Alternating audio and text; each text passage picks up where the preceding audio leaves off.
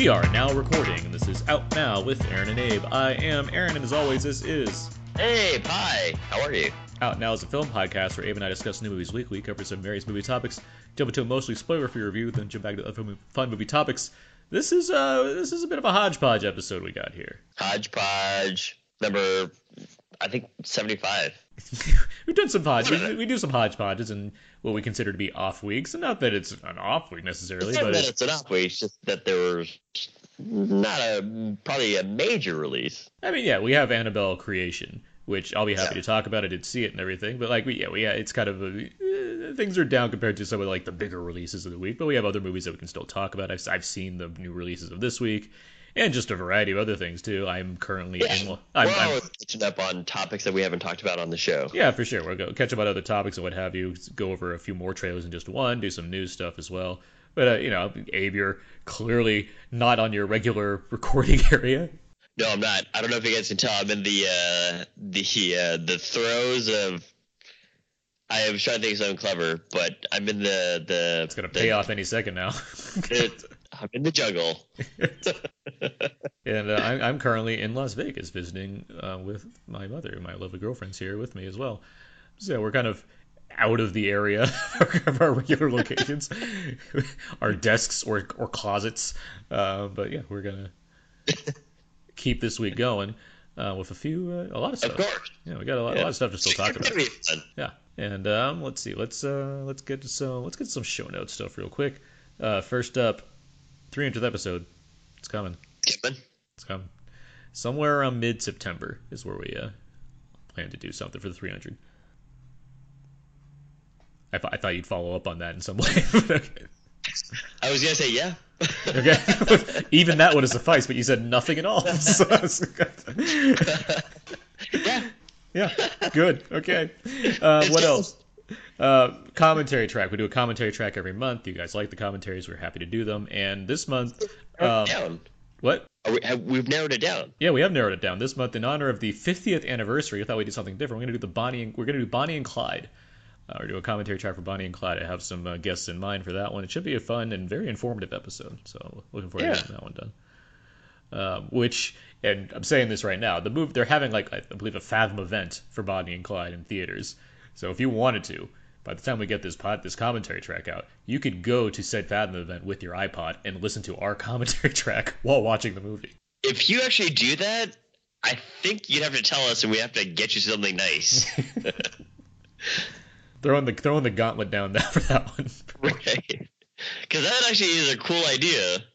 But uh, you know, I, I don't know many folks listening to the director's commentary or just any other commentary, or they're watching it on the big screen, which would be probably a treat. It's a possibility, but speaking of which, Terminator 2 does have its 3D re-release coming, as we and we have already done a commentary track for that, so that's another one. Who hasn't seen T2? But have you seen T2 in the theaters in 3D with our commentary track? I don't think so. Again, if you do that, let us know. yes. Um, James Cameron will be proud. Um, so yeah, let's see what else.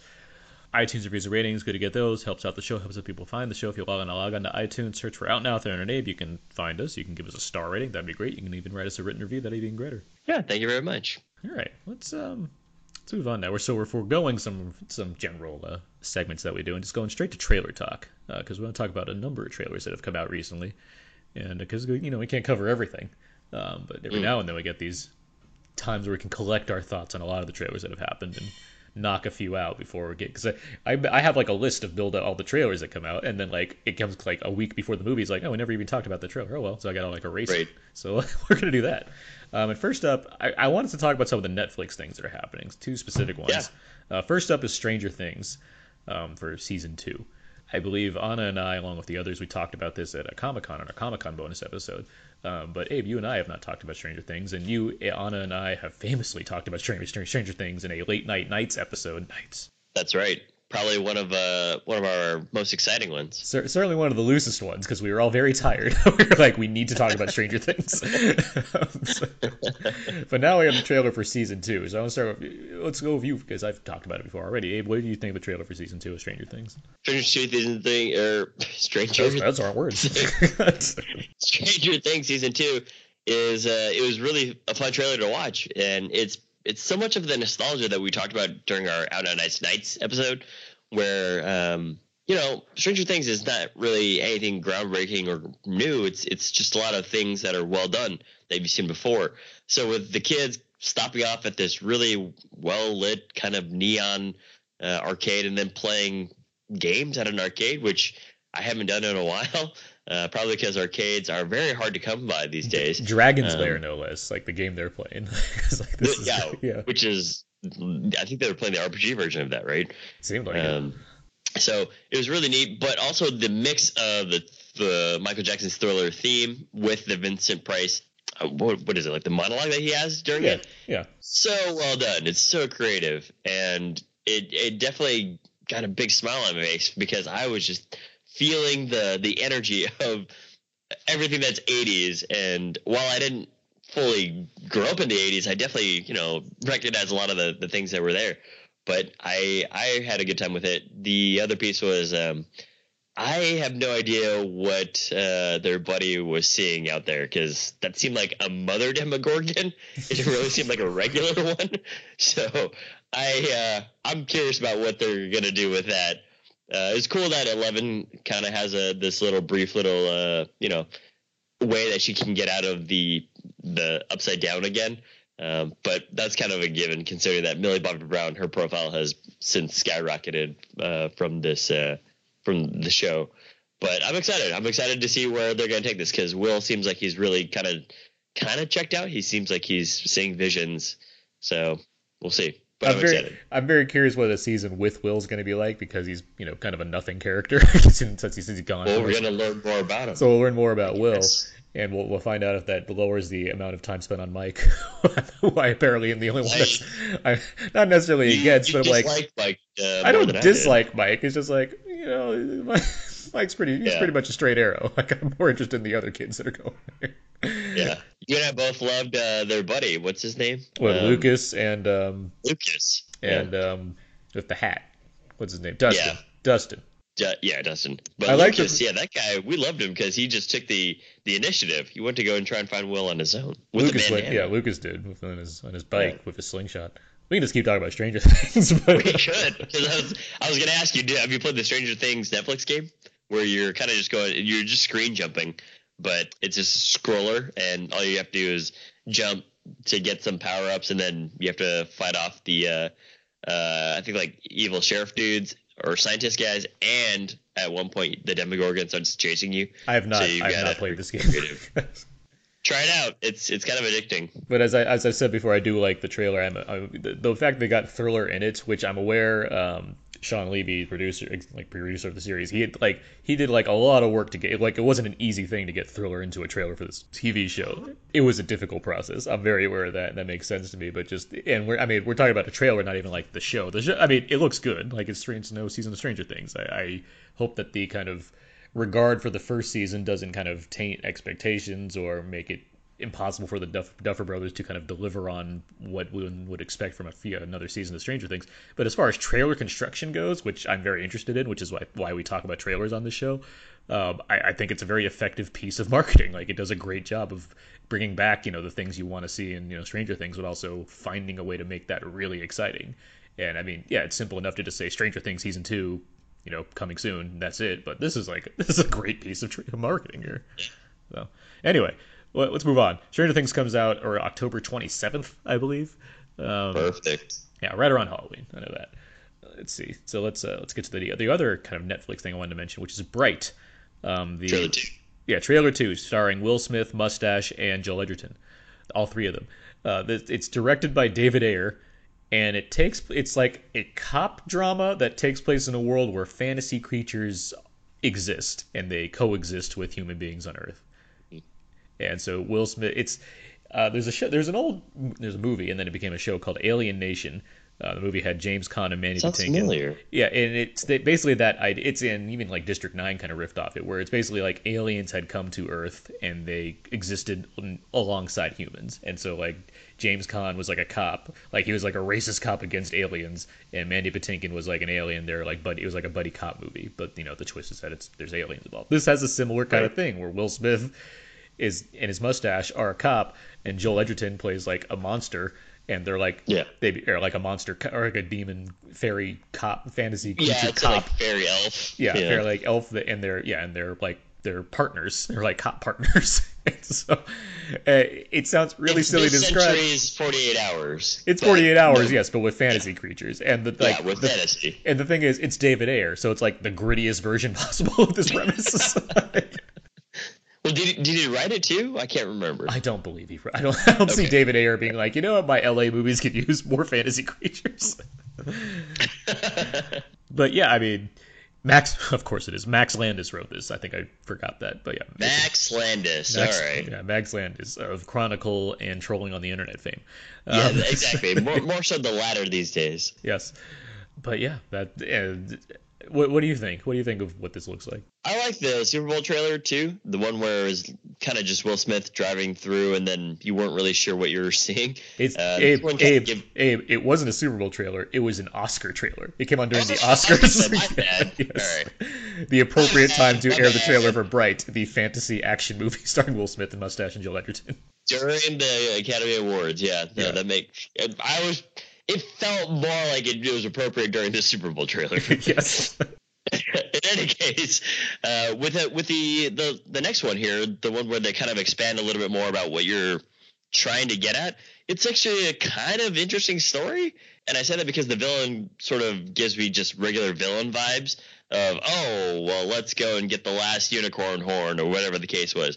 But I think the build up to it is actually very cool. Um, everyone is kind of aware of what this what this can do or what it should be doing, and they kind of have rules around it, right? You know, well, you can't have this or you can't have that.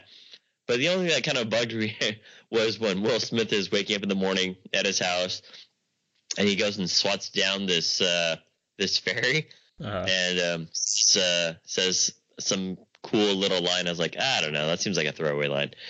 But um, I'm actually intrigued by. Well, that's the. I mean, it has to normalize the idea that there's just like pests There's just like in the form of fairies that these, like other yeah other other kind of world other worldly creatures around. Yes, which doesn't make sense. But I'm I'm kind of very intrigued by the plot of the movie.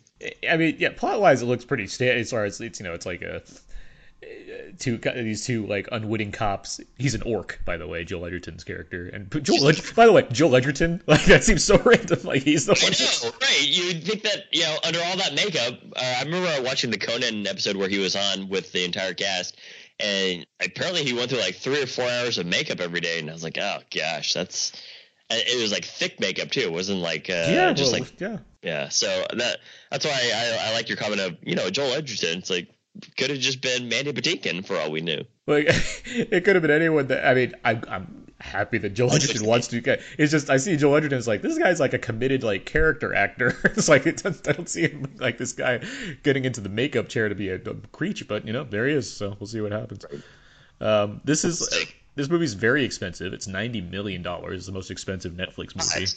Um, let alone just a really expensive movie in general. And I, I am very intrigued by, by the fact that it's you know it's Will Smith starring in a movie that's gone straight to Netflix. That that that that I, I mean, clearly he must have saw something in this, or he really liked working with David Ayer on Suicide Squad, which helps because he's you know the best part of Suicide Squad. Um, so I I can hope that you know you and I are both hot and cold on David Ayer, so I can just hope that this works out better than it doesn't. But you know we'll see. Well, the last one was Suicide Squad, which we were both cold on. So Very cold on. Maybe. I've, I, I, it's not quite a like some yes it's you know it's not an every other one is good type situation. It's more of like sometimes it's okay and sometimes it's really bad. But yeah, I, I, mean what was before Suicide Squad was Fury and I, I liked Fury. I was all right with. Yeah I would, I wasn't writing home about it, it was like okay it's good. Uh, but yeah. like yeah before I guess it kind of is actually looking at this filmography here because Sabotage was terrible but End of Watch was really good and then, and then Street Kings was terrible. Street Kings was terrible, but Harsh Times is pretty good. So yeah, I guess really is like an off and on. so so we're due for an Ayer win right here, guys. Right, or at least you know a pretty a solid pass. yeah. So we'll see. Bright uh, premieres on on Netflix streaming uh, December twenty second, so just in time for Christmas. I mean, it's gonna be the feel good movie of the year. And mustache. And mustache, yeah. Do you think Will Smith uh, mustache is going get his own credit? I assume it has his own trailer, so why wouldn't it get its own credit? and you know Will Smith has a big trailer. So. Yeah, I know. I definitely know. I've seen his basketball hoop on his, his trailers, which is pretty amazing. Let's uh, let's move on. Um, let's get to some of the uh, theatrical releases that are coming our way. Uh, first up, we had a new trailer from Mother, the, the first trailer from Mother this week, the new Darren Aronofsky film, um, starring Jennifer Lawrence, Javier Bardem, Ed Harris, and Michelle Pfeiffer. Um, Thank you for that. That's I'll keep doing it. a lot of other people too. Domhnall Gleeson's in this. Uh, Kristen Wiig apparently has a role in this. Uh, but yeah, so it's a new Darren Aronofsky film. This movie looks creepy in the way that Darren Aronofsky can do. Plot is very vague so far, but like Lawrence and Bardem are a couple, and Ed Harris and Michelle Pfeiffer just arrive at their house, and then more and more people just start arriving at their house and making life yeah. hell for Jennifer Lawrence. Apparently, what do you think, Abe? What do you think of the trailer? I really enjoyed this trailer, and I think that it's it's the intrigue that's brought upon us by exactly what you stated.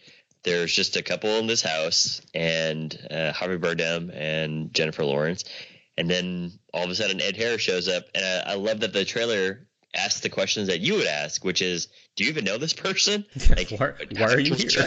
Why are there and more people coming? yeah, I love how the trailer didn't just tease us and say, "Oh, well, there's people that keep coming in the house, and and now there's more." And Jennifer Lawrence feels uncomfortable, but it's more like she is creeped out by it, and then more people just keep showing up. And obviously, I, I definitely got vibes of Polanski's um, Rosemary's Baby. Rosemary's Baby, but you know, everyone kind of just uh, is influenced or has uh, love for other movies in the past. But with that being said, I'm still not sure what's going on with uh, this movie toward the uh, the end of the trailer. So I was pretty intrigued on board. I'm I'm kind of not sure if it's like a psychological thriller or if it's just going to be something that um, just ends up being you know really spelled out. But super intrigued. What about you? I mean, it's Aronofsky, so there, yeah, the psychological drama in there. That's that's all, almost all of his movies. Given Noah notwithstanding, like it just there's a lot the just the way it's all edited together and just the kind of the, the imagery that you're seeing there's a lot of just creepy stuff going on between like the way the light bulbs are there's like or there's a shot of like like a crowd of people in a doorway and like a guy just slams the door shut it just looks like a like a crazy haunted house movie essentially yeah but yeah, I, I like Aronofsky. I like when he gets into this kind of thing. I like him in general as far as his films go. Because I, I, was a fan of Noah, but that's decidedly different from whatever this is. This is more of like Requiem, Requiem for a Dream territory again, but like still, just yeah, I, or even Pi. I told just, people in the show, I'm definitely you know that movie is so rough on me that I I have to turn that off like halfway through. Yeah, no, that's not one that I revisit. I saw it once. I'm like, yeah, that's fine. I don't. Yeah. watch it again. It, it, it's not because of it. It's more just like the mom kind of going through all this, you know, substance abuse, and I'm just like, this is rough to watch. so anyway, but yeah, mother exclamation point which is in the title, comes out September. Lowercase and exclamation lowercase, point. Lowercase m exclamation point at the end arrives right. in uh, September fifteenth. Just in time for Labor Day. Well, just after. Yeah, just after Labor Day. the next film we're going to talk about, uh, speaking of fantasy creatures, is The Shape of Water, uh, the new Guillermo del Toro film, mm-hmm. Uh, which I'm automatically excited for because it's a new Guillermo del Toro film. Um, Same here. But this one, so this one's like it's set in uh, Cold War era America, like the early '60s.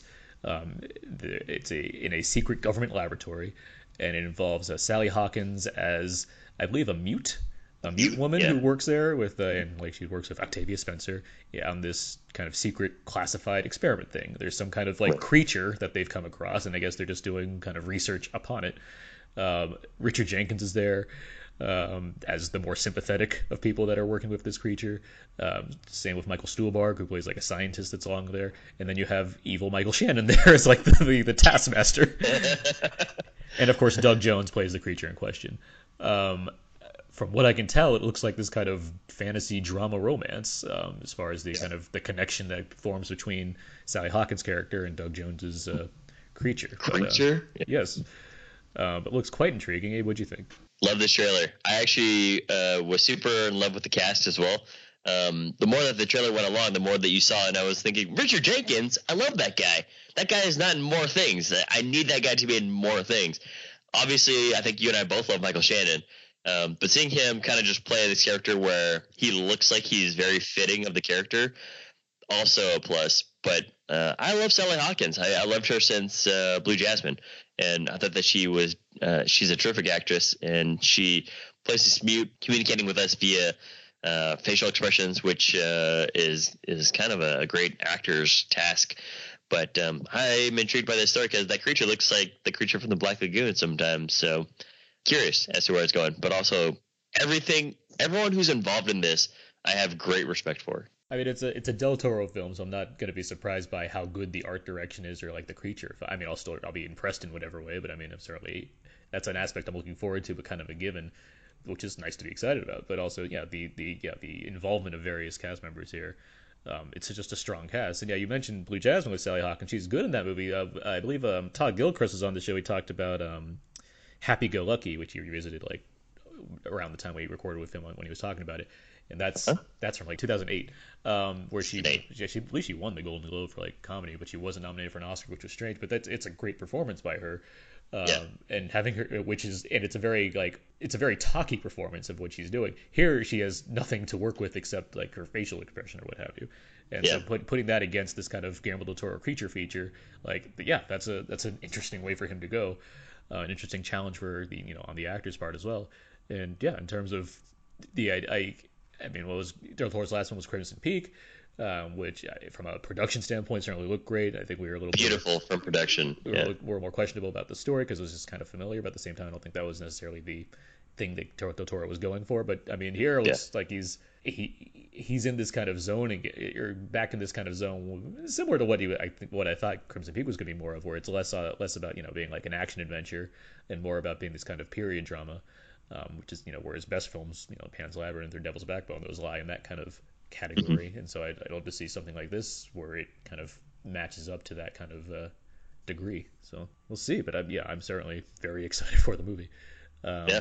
Shape of Water arrives in theaters uh, December 8th. Mm, okay. So around award season, basically. Yeah, so, like uh, that, that gives me uh, that gives me an extra dash of hope. Uh, let's see the next trailer.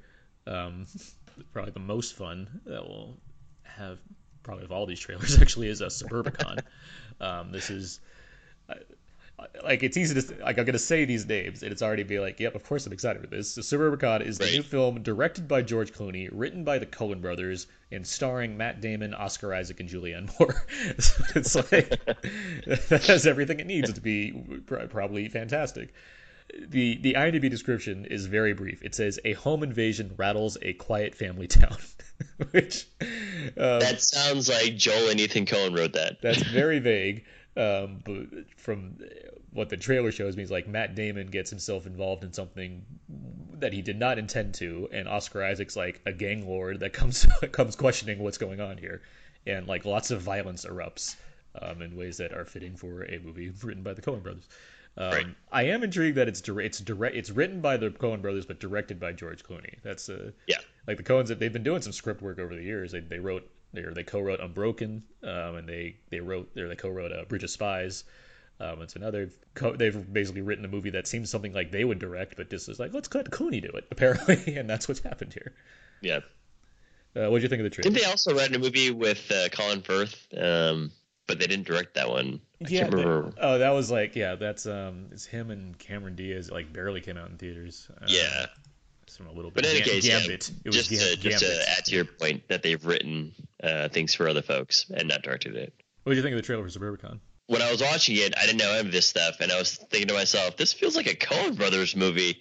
And then I found out that it was. It was written by Joel and Ethan Coen. Uh, I I'm also kind of curious about the George Clooney direction thing. I I've seen him direct before. Uh, I think that um, uh, what's the one with us? Uh, the Confessions of a of a Confessions of a Dangerous Mind. Yeah. Yeah, that was actually a really good movie. That I don't know how many people saw it, but that was my favorite uh, movies. So. Yeah, that was like Clooney's direction, and I I haven't seen Good Night Good Luck for whatever reason. I think that it, I've just never really been in the mood for it, but I've heard good things about that it's as well. I mean, that was a big Oscar play that year. It was it's a good movie. Okay. Yeah. Um, but I, I have no doubts that he's going to be fine directing it. I think that he has a pretty good relationship with the Coen brothers, or at least I, I would think I would hope that he does, just because there's a lot of really good timing that the Coen brothers do with their movies uh, and their scripts. So he's worked on he's worked on uh, Oh Brother Where Art Thou. I don't know if he's done another Coen Brothers movie. He has he has four. He has Oh Brother Where Art Thou, Intolerable. Cruelty, uh, Burn After Reading, and Hail Caesar from last year. Yes. Yeah. What am I? I what am I saying? Anyway, he's a veteran with these guys. Then. yes. So with all that being said, uh, I love the darkness that it's giving me as well. With um, mm, sure the name too, but also exactly what you see on the screen. And I I, uh, I like how Matt Damon has. Um, I think you're going to see a different side of Matt Damon. I mean, not that you haven't seen it before, but just in terms of this character kind of going from everyday to the the more wildish, outlandish. So I'm excited. Yeah, I I mean I think I mean, for one thing, I'm a huge Oscar Isaac fan, so him being involved in a movie like this, like yeah, all right, let's. I want to. There's not much of him in the trailer, but everything he does, you know, it, it gets me excited. Like I'm looking forward to seeing what he does in a movie like this. I guess my only question I have is whether because the Coen brothers, their scripts are so very specific, and that there's a reason why the films they direct work really well. It's because of how they, they know what they're you know going for. Clooney obviously is you know he's worked with them a lot at this point. He certainly you know he has a I'd imagine an idea for the rhythm, and they certainly they wouldn't write a script and let them direct it if they didn't you know all kind of share same page as far as what they're trying to accomplish with the film. I just hope it doesn't kind of lose anything in pos- any possible translation of what's going on. Um, that's it. I don't doubt that it will at the very least be just very entertaining. So yeah. We've got uh, a lot of good trailers this week. I, yeah. Uh, like, Suburbicon opens. There's not one disagreement at all yet. Uh, so Suburbicon opens same day as Stranger Things 2 gets on Netflix, October 27th. so there you go. Um, Choose. yeah. Let's do one more before we move on to some uh, movies yeah. that came out. Uh, let's talk about The Mountain Between Us. Okay. Uh, this is a film where uh, Stringer Bell and Rose get to get. No, uh, this is where this is Idris Elba and Kate Winslet are two random people, two strangers that make a. They're they're both in a hurry to get somewhere, and so they they decide to team up and get on a small plane that you know takes them traveling over um, some remote snowy mountains, and of course the plane crashes. Um, and now it's uh, that it's just the two of them versus you know nature in order to kind of find a way to get back to any sort of civilization. Yeah, but yeah, you have Idris Elba and Kate Winslet in a you know adventure uh, film, adventure drama. Hey, what'd you think of this trailer? Do you know if this is based on any sort of it's based off a novel? Okay, because it certainly felt that way. Yeah, and I can agree. I wasn't a huge fan of the trailer. That's because things seem to be too coincidental. Of hey, you know, Idris Elba, I'm I need to go get somewhere, and Kate Winslet also needs to get somewhere, and then they just charter this plane. And he well, that's, the ba- that's, the basic premise. it's not coincidental. That's two people that need to do also, something. No, he's also like this medical doctor because she injures her leg apparently, and then they've got to go and stave off wolves. But lo and behold, nobody's looking for them because she says in the trailer that the guy didn't fly on course. He didn't take the course that was plotted. He decided to take his own course. So it's kind of a bummer, but I I'm not really sure of perhaps what I'm going to get out of a movie like this. Um, not that not that I wouldn't get anything out of it, but just more the tone that they're going for. Is this a survival story? Is this you know uh, um, uh, demons in my past, and I'm going to have to confront them with this newfound character kind of movie, or is this going to be a love story? I don't know. But with all that being said, I, I just wasn't a huge fan of the trailer itself. It looks it looks really well done. It reminds me of uh, something like The Grey, where it's beautiful in cinematography, but I don't know if it's going to give me the same vibes as, oh, wow, this is a super deep movie. And I can say that compared to some of the other movies you talked about, given the kind of high profile of the directors involved, I'm more excited for the other films. But at the same time, I mean, it's a it's fine. Like I'll see the movie. Sure. I, I, I, I like Idris Elba and Kate Winslet. They're good actors. I, I especially after the Dark Tower. I look forward to seeing Idris Elba do something that's you know much better. um, that, and he gets to be English, which is also nice for a change. Why wasn't Kate Winslet English? Not everyone can be English. It's too much. Apparently, that's, that's like a Hollywood rule. You can't have two leads that are they can't use their real accents. Um, yeah, it's it's too much. Um, but yeah, I mean, it, yeah, it, it, looks well filmed and everything. You get the snowy environments and all that. But yeah, it, it, does you know look like a fairly standard story about two people coming together and trying to work you know through a, a desperate situation. Yeah, it looks like a pretty basic survival story, but still, you know, compared to just being one person stranded out there or a group of people, it's like you know two people. It's uh, you know, we'll see, see where it goes. Yeah. But yeah. All right. Well, between us opens. October. What? I was gonna ask when the release date is. October sixth, beginning of October. Okay. So yeah, all right. Let's um let's move on now. Let's get to some. Let's get to the movies. Let's get to some of the movie releases that have happened.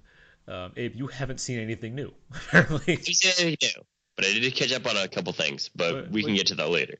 Well, no, let's let's hear one of yours first before okay. I just start talking about. Sure. Yeah. I I was able to watch The Age of Seventeen, one of uh, uh your favorites from was last year. I like or, it. It was one of my. favorites. it was it was good. Um, oh, okay. I, it uh, has a lot of high regard. I know that. Yeah, I thought it was all right. Uh, I thought that it was uh, certainly, yeah, sure, it's a coming of age story, and I was actually kind of surprised by the high remarks that some people were giving it, because uh, I found that the story was, well, I understood that it's about one character in this case, um, uh, Hailee Steinfeld's character. Her her name is uh, Nadine. So her name is Nadine. So Nadine is this car- this kid that's going through a lot because she's had a lot that's happened in her life in terms of trauma and now her best friend is dating her brother and it's just really hard for her to kind of grasp things.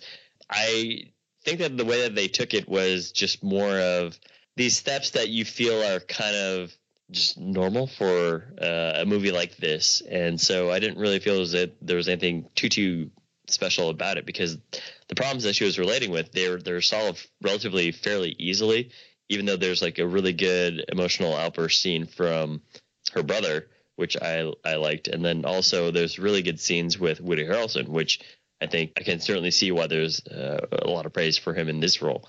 Um, but overall, well, I mean, it's it's the actors in general that make the that gave the movie some the, the praise that it had. Yeah, I agree that the story that which is why it's not you know wasn't one of my like favorites. It's just one I really appreciated because I think Hailee Steinfeld and Woody Harrelson and um what's his name the the brother. Yeah uh, Brody Jenner. Jenner, yeah, from uh, Everybody Wants yeah. Some. Like, Everybody Wants Some. yeah, good. I thought yeah. I thought they were all very good in their parts. I think they did a, a great jo- a great job of kind of handling a good amount of dialogue that's you know fair, and even the um, the character that plays um the, the one that has that that's like interested in her. Um, yeah, no, I, the, I love that guy too. The, yeah, the Asian character. Guy, yeah. Um, but yeah, no, I loved his awkwardness. I thought he played it up really well. Well, because there's Again, like a, there's a there's a realness to it. There's like a naturalness to it that I think I thought worked quite well. Yeah, uh, I definitely agree with the naturalness of some of these characters, some more than others. Um, I didn't think that I, I wouldn't include Hailee Steinfeld in it. I think she's a good actress, um, especially given her her time being on screen from when she was in True Grit upwards to now. But you say upwards um, to now, it's like what else? There's True Grit in this movie. Like I can't think of anything else where it's like okay, this, like. I mean, she did she did uh, the one where Samuel L. Jackson is her CIA teacher, and then she has to go. She wants to go to prom, yeah, that random directed did it video movie. okay. In any case, I agree with you that the characters are what make this movie. I didn't really have that much affinity for the plot. All right. Okay, so I have seen the, the kind of the major releases of the week. Uh, first up was Annabelle Creation, which uh, was in number one um, this weekend. I'm happy to hear that. Thirty-five million dollars. Um, Not if, bad. If this was earlier in the summer, you might have a, a shot here of getting something. I mean, it could double next week. Probably not, but it, uh, it it bodes well for the Conjuring universe in general because they've all been pretty pretty consistent as far yeah. as the amount of money they've been making. But the movie itself, it's quite good. Um, I hear that. Yeah, I was not a fan of the first Annabelle. It was not a good movie. It was really bland and really boring and really not scary or very creative anyway. This one is a, a giant turnaround because it's very effective for what it's doing. It's not going to say it, it's not doing anything new, but it's it's a lot of fun. Um, yeah, it kind of. It's directed by the guy who did Lights Out, right? Lights Out, which was also surprisingly quite good. Uh, last yeah. year, I, I, really enjoyed Lights Out. Um, and so this one really, it, you know, it takes the. There's not much to do with the premise. It's just like there's a there's a there's a doll that seems to have evil around it, and you know what these what you know characters do around it this time around. It's kind of set in this isolated farmhouse area, and just the way it uses the space and the way it uses darkness and uh, how it builds tension to form scares and whatnot. It's just it's really well done. Like I, it's it's a it's it was a fun movie to watch with like an audience that's into the kind of the horror going on, nice. the scares or whatnot. Like it, it just worked really well. Similar to because it's because we had what uh, Ouija Origins of Evil last year, which is you know also a prequel to another really bad horror movie, and this is kind of the same thing where it's like somehow the prequel to the movie that was terrible the first time around ends up being much better than the first one. Um, mm-hmm which was great. Like I was, I was very happy to be satisfied in that degree with it. Um, and it's, pr- I mean, because I've been okay with these Conjuring movies besides Annabelle, like The Conjuring, The Conjuring Part Two or whatever it's called. I, I know others have really liked The Conjuring, and we're like, right, we're fans of Conjuring too. I was fine with The Conjuring, but this, this is probably the most fun that I've had with the with in this kind of Conjuring universe. I, I don't deny that. That's a term that I wouldn't really know, normally associate with, uh, you know, horror movies. Because well, it's not like but, depressing horror. It's like the kind of where you're like, at least for when it comes to you know, there's what, there's what good I'm, there's good scares. There's good scares in the way where you're like you're having like same with like the Paranormal Activity movies, where I'm not like depressed watching them. I'm just I'm having fun in this kind of yeah. world where you get what's happening as far as there are jokes that are forming in different or there are scares forming in different ways and they kind of get to you. And mm-hmm. it's it's kind of it's like being a fun having that bit of a jolt in every now and then. And is there more of an explanation of this annabelle doll and and does it does it satisfy your interest in it? Yes. I mean it's okay. it there's a reason why it gets made. That's why it's called creation. Um, there's a reason why there's evil surrounding it and mm-hmm. and even does a good number of things to connect itself to the rest of the Conjuring universe, which I was surprised and satisfied with. Not in a way where it feels like we're, you know, stepping aside for half an hour like the mummy to explain how this create you know connects to a greater universe. first of all every scene they're explaining anything in the mummy. But there's like a whole half hour they're like let's visit russell crowe's place to talk about everything else that happens in the universe. And let's make him turn into dr jekyll and mr hyde. And so we know that there's another character in this universe already but yeah, this one it just has little like nods and references to other things that you know have gone on in the Conjuring world, and I thought it's quite effective for what it's doing. And so I know there's a, there's a Conjuring three on the way, as well as a movie about the Nun and the Crooked Man. So it's like, well, if these can all be this satisfying, then sure, let's keep going with this interconnected horror movie series. Yeah. What is the the runtime on this? It's an hour and forty nine, I believe. Yeah. So pretty pretty brief. Forty nine. I mean, it's, it's longer than an like a horror movie. I would think being like ninety minutes or ninety three minutes or something mm-hmm. like that. This is it's a little longer, but it doesn't feel oppressively long. It's it's engaging throughout. Yeah. Can you uh, uh, say that there's uh, multiple high scares? Meaning, oh yeah, they were on the same level of I was surprised by that, or I was kind of shocked by that. I think it does a good balance of kind of like, like the, one, it does a good balance of like the jump scares as well as the kind of really big tension building moments. I think there's okay some really. I don't like those ones. in the Conjuring universe. I don't like those tension building moments. Oh, I, there's some really satisfying ones as far as what it's, it's, it helps. I, I, didn't really watch many of the. I watched like the first trailer. I didn't really watch it. I think one of the, one of the big problems I had with the Conjuring was that they showed the best scene in the first trailer, which is the whole. I remember you saying that, and I was really bummed out because that was my favorite scene. I hadn't seen the trailers. So yeah, the we're talking about the, the, stairway scene with the matches. Oh, the, the clap. Well, because it builds the whole thing. Like it starts with Lili Taylor like on the you know on the second floor, and she's like slowly yeah. going through the house and everything, and goes down and gets into that basement. Yeah, and then yeah, the clapping thing, and it's just yeah. that's like the best scene in The Conjuring because like there I wasn't like I wasn't as into it once you get to like there's like all the exorcism stuff and what have you. It's like okay, like this is less. That's kind of like a standard thing that you would see in an exorcism movie. It felt, but yeah, it felt pretty plain by comparison. But right. that movie was huge, so what do I know? Apparently, but still, yeah, this is. I, well, again, when we did the review for it, I the thing that I pointed out was, okay, who's folding laundry at 3:15 in the morning? and apparently only Lili Taylor. And again, she asks these questions of kids, "Is that you?" It's 3:15 in the morning, Lily. I, I don't think it's your kids, and I wouldn't go downstairs. But again, you and I loved how we actually knew where the sound was coming from, and we knew the the route that she had to take to get there, which was amazing. Like, good job by the director on that. Yeah, and James, and that's kind of good on this. This what I also noticed about creation, Annabelle creation, is that it, um, James Wan style for the director David F. Sandberg. He does what he can to kind of replicate that style to an extent. There is a sense of like creating the geography of the house and having cameras move around it and give you kind of a layout of what's going on and understanding which is all the more satisfying when you you know you know where you it, are.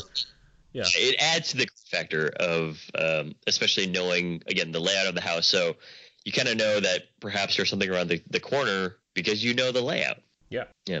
Okay. Where would you rate this movie?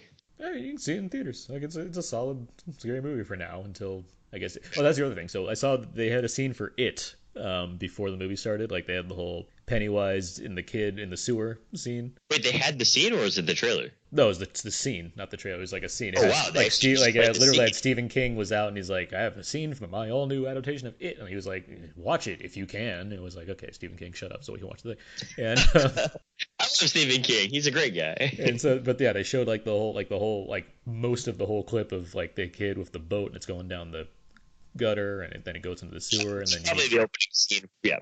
And it uh, it was really effective. Like I, I've talked about the, I, have talked about the trailer on. We've talked about it on this podcast. About the trailer. It's a well, it's a good trailer, but I was also kind of like a little indifferent because I just thought like the clown seemed like so overly evil as opposed to like well if it was just a clown regularly like Tim Curry is like you probably wouldn't necessarily be afraid of it. It's only because of the context of the framing of this clown. Here it's like okay I'm I'm I'm I get this. I, I like what I'm seeing here, how they're presenting this. I thought it was really effective. I'm, I'm more looking forward to it now that I've seen like this little clip. It looks that's. Uh, a good thing. yeah, that's is. like some solid praise there because I remember we talked about it and we talked about all those issues that we that you did have, and I agree with you because when you look at the poster for it, uh, the way that they do Bill Skarsgård's makeup, the the red kind of creates these you know menacing looking eyebrows, right? So uh, it looks it looks very on the nose of hey, by the way, I'm a I'm an evil clown over here. Whereas, yeah, if it was kind of just a regular, in general, clowns are, aren't great anyway. But uh, that these movies have really hurt their clown business.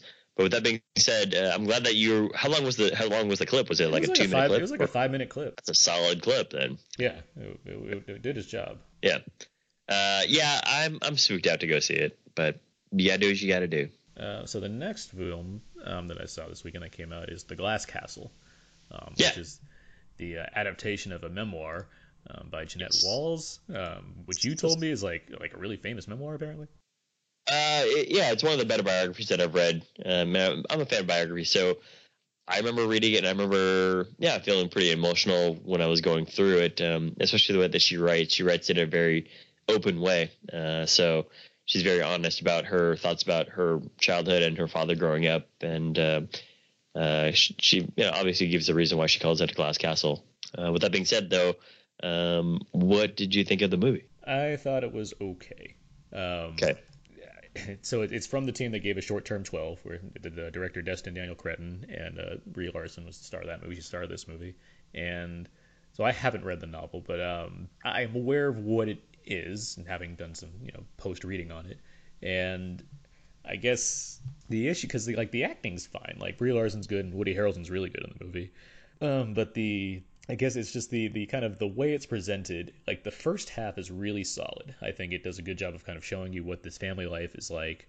Um, uh, and it kind of jumps back and forth in time, so like it gives you like a modern perspective on, on Brie Larson's character um, versus like how she was growing up with with uh, her parents and her siblings and how they're kind of like squatting in houses and living in poverty. And so it's it's it's interesting because I just haven't know I didn't know this story before. Um, and watching kind of go, it, it it's more in the past than it is in the future, and all that stuff. It was working, but then kind of towards the second half, it just be, started to become more and more like like drama the movie, where like every dramatic situation, it's like every dramatic situation that could happen happens, and in a way that it just it, it feels almost contrived. And I get that these things did happen apparently. Um, but for one thing, it's not as gritty as I think it could have been. I, I from what I can Okay. tell, it seems like there's even darker things going on. But like the film seems to want to refuse to paint a really bad face on Woody Harrelson or, or Naomi Watts as the parents. Like it, it's because I mean it's dabbling with abuse as far as how these parents are treating the kids, but it doesn't really want to outright say that. It wants to kind of every now and then like remind you, oh yeah, these guys, these are fun-loving parents. They just do things differently, and it just it doesn't quite add up. And then it gets to the end where it just kind of wants you to feel good when you're walking out of the theater, as opposed to feeling bad about how these kids got raised. And it's, it just Yeah. feels at odds with itself as far as how far And I definitely want to, to, go with the uh, yeah, I definitely want to add in like the abuse part that Aaron's talking about is not like physical abuse. It's kind of just the way that they they live like this bohemian lifestyle. So are you psychologically abusing these kids by having them move every time the rent is due, and and also uh, having to like never pay hospital bills because you're just like running around and never being settled kind of thing. So I, I was curious if there was going to be you know the, the cinematic moment where the music swells and Brie Larson is confronting her father with all this stuff, uh, and if that was kind of this cathartic moment, but sounds like it's kind of contrived. I'm kind of bummed out to hear that. Yeah, it's a shame because I, you know, I would have liked to see better. I, am a big fan of short term 12. I thought it was really effective. Yeah, I, I love the short term 12. Yeah. And uh, yeah, it just I think that was like my first exposure to Rami Malek. I've seen him plenty, but yeah, he's he's in there. but yeah, yeah, I just I wish I wish it was better overall. It's just fortunate that it, okay. it's not, and it, it's gotten kind of mixed. Like I know some people that like like it, really like it, and then others are just more kind of on my side where it's like it's not that it's like it's horrible. Right. It's just kind of it doesn't quite hit as effectively as it could. Mm-hmm. Yeah. How long is this runtime? Two hours and seven. Okay. It's like two hours without credits, and then it also has the thing where it's like let's show you the real people in the credits, that kind of thing, which is like yeah, which I kind of enjoy because like oh that's okay, so that's that's the reality. Did they do a good job casting? Eh. enough said. Enough said. Got it. Woody Harrelson, they did. Woody Harrelson, he, he, looks a lot like the, the father and whatnot. But like I mean, that's, father. that's that's beside the point. But I mean, as far as what these people actually look like. But I mean, the other thing with it too is like because in addition to the kind of how it presents the drama, the story. I mean, it involves Brie Larson's character and the father, and, and but there's also like three other siblings and the mother, and they don't really right. come off as characters. They just come off as like people that every now and then people that are there. In. And like the yeah. mother, especially because you have Naomi Watts playing her, she's just kind of like eccentric artist. Like she's not really a person. Like there's no real character right. for her. She just and, she, and given the things that we see Woody Harrelson do, it seems like there's more that could have been developed between like who this man is and how he treats both his wife and his children. Yeah, we don't really. Right. We just kind of get glimpses of those things with emphasis on the relate the father daughter relationship, which is fine if the drama worked better on that front, but it kind of doesn't. So it's like we're left with like okay. two characters that are fleshed out for the most part, and then drama Just that doesn't really add up as well as it could. That's kind of a bummer here because again, you have a higher profile actress like Naomi Watts, uh, who's been great in a lot of things, and here she kind of just plays a character that kind of will be on screen to introduce some stuff from time to time. It sounds like. Oh yeah, it just there's no real depth to the character beyond she makes crazy paintings. Like that's it. Like that's all I know about her. yeah, because I think one of the best things about the mother is that um, she's aware of what's going on. She or she and it kind of just was, you know, her husband kind of leading the charge, but she was definitely.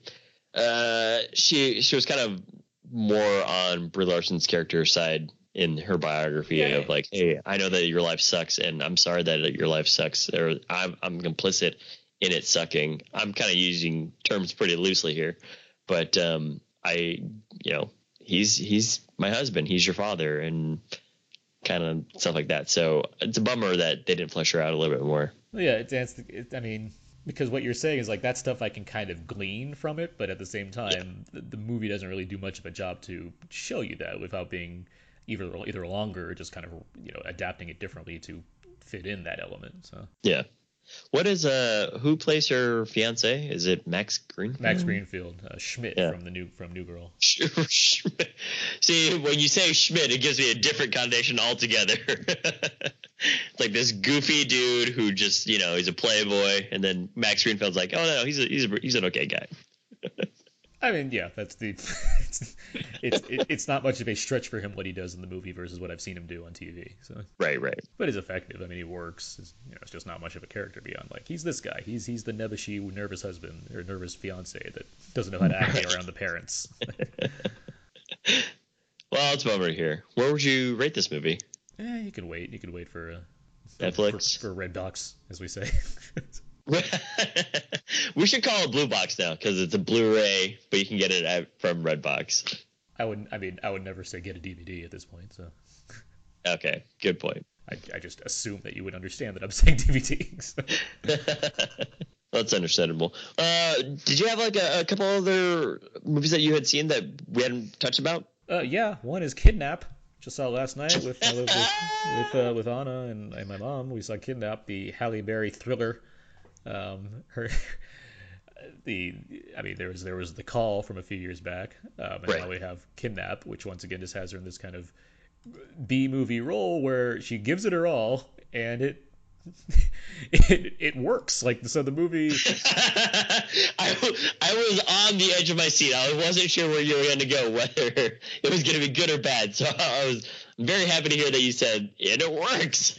well, it, it knows what it's doing. Like it, it's it's of course like preposterous. It knows that it's a B movie. Well, yeah, it's of course it's preposterous in what it's presenting. Where you know Halle Berry plays like a single mother.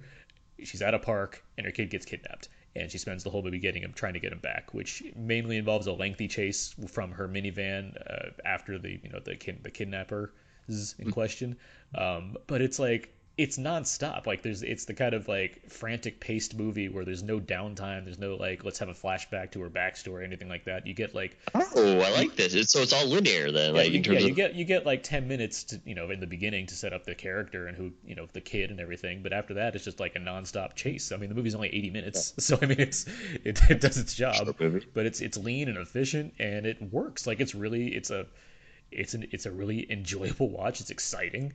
Um, the does Halle Berry have a like a particular set of skills? Is she that kind of a mom? she's just she's a waitress. Okay, so she's, she's not like an ex CIA posing as a, ma- a waitress kind of I thing. in the in you know kidnapped two, kidnapped again. I'm, I'm sure we'll get to that backstory. Again. I I would then have to question her son and, and kind of just be like, what's up with this kid? No, why, is there, he, I mean, why is he so like a beacon for being kidnapped? no, it does a lot with just keeping her as you know an, an average woman that's you know hell bent on getting her son back, which is you know, a, despite the kind of over the topness of the film, it's certainly a relatable idea. Um, right. Yeah. I mean, But that's fair. and yeah, it gives her enough smarts to handle the situation as best as she can, given the extremity of what's going on, and the fact that she's in a constant car chase in a minivan. Um, but it works. It, there's a lot of if this was a if there was like a lesser actor involved, I, I could I could see um, you know this going like straight to video or what have you because like the direction like it's it's not the you know it, there's a lot of like fast cutting and whatnot to give you the sense of like a, a constant like car chase and the surrounding cars around it and whatnot like there's a lot of Yeah.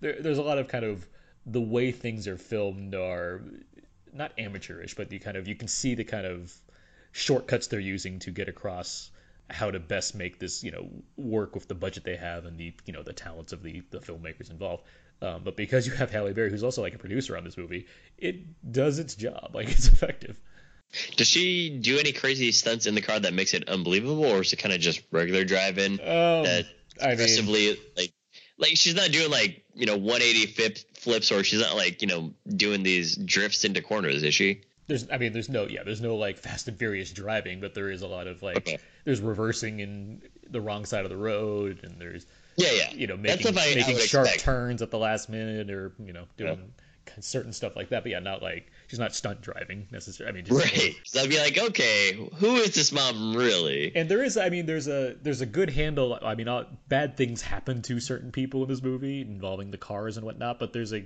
there is an attempt to kind of justify whatever collateral damage there is without having her be the direct cause of it which i appreciated. So it's not Uh-huh. just it's not the kind you know it's not like we save one person but we kill like 17 other people in the process. Like it's not that kind of thing. Like, it's not a it's not a batman versus superman situation where Yeah. batman's saving the day but he killed like half the city? It, it, well man of steel would be the better one. Um, that was a sad one. Uh, who's the director on this movie? Uh, his name is luis prieto okay i may not be familiar with his work not but many uh, not many like big credits here okay um, that i am but it was it was kind of uh, well done with given the budget that they had. yeah, it's well, it's well done for what it's doing. Like, it, it Okay. works. Which one would you like better? Which one are you going to watch more like a Saturday night? Would it be Kidnapped or would it be uh, The Call? it's just a, that's just a good double feature. You don't need to separate that's, just, that's, that's a good So, set of movies. She leaves her day job as a call dispatcher, and then she goes and picks up her son to go play with him at the park on a Saturday, and then this happens. I see. I see where this is going. Yeah, I mean, it, it, it, they're these kind of lean B movies that get to the point quickly and are exciting to watch. Again, her movies are making it to the theaters. They're getting theatrical releases, so that's that's a plus. That's a win. Exactly. Um, all right. So, what else? So I want to get to news stuff, Okay. but I'll, I'll talk about this real quick because I did finish this. Um, it took me multiple years, but uh, the first season of Iron Fist on Netflix.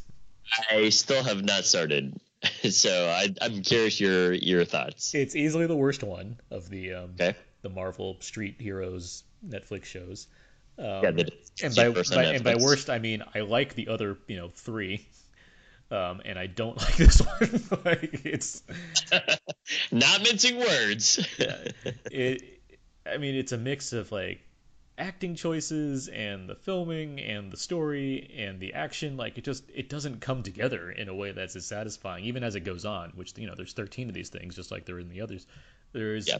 a couple that are more interesting than others, uh, but uh, it's just the the the Danny Rand character who's Iron Fist. Um, it's he's not nearly as interesting as you know a blind lawyer or uh, Jessica Jones, alcoholic um, superhero, or Luke uh, Luke Cage. Luke Cage, uh, you know, as this kind of uh, you know. Well, he, he's like this like uh, kind of homegrown hero, hero, This kind of hero for hire in Harlem, where like you know it, yeah. just, it uses all of these settings and all of these characters in ways that you know feel appropriate. This is just like this rich kid comes back out of nowhere and just wants to I don't know what exactly, just like be able to live back in his life again and it's just there's no like the drama is not very high here. It's like I did like any I don't know what his failure would result in because it's just like he still has millions of dollars and does whatever he wants to. I guess I don't I don't know what the wait what you're telling you're telling me that he's got millions of dollars and he can beat up everybody with his iron fist. Yes.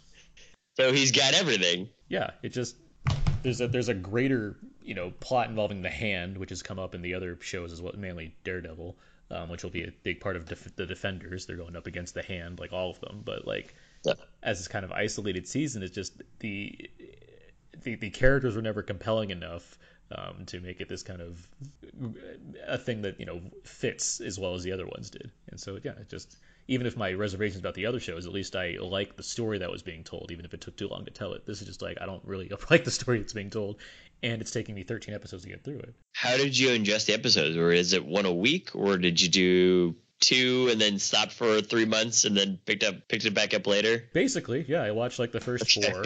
I watched the first four for like a week. And then yeah. I picked it up and just because I because Anna and I we saw the first episode of, of Defenders at um, Comic Con, so like, okay. Yeah, I'm, I'm kind of jealous that you guys were able to see that. Yeah, so it's like, well, I guess I got to finish Iron Fist now, and so I did, but it just it, it felt like it took. For, it's like I was watching like one a you know one a night or one every two nights or something before I like went to bed, and it was just like, oh, this is this is still going. I can do other things while I'm doing this, I guess. Yeah. Uh, you mentioned that some were better than the others, and I'm curious as to whether that's when they had actors or actresses from the other shows that cross onto Iron Fist, did you feel as though those were the ones uh, that were better than others? Um, mainly it's, it's, the Rosario Dawson character that comes in, and uh, like there's a there's an energy that comes in from seeing you know basically a pro come into a show full of you know novice actors by comparison, right? Um, injecting a sense of chemistry and you know some more humor or what have you, like that that aspect works.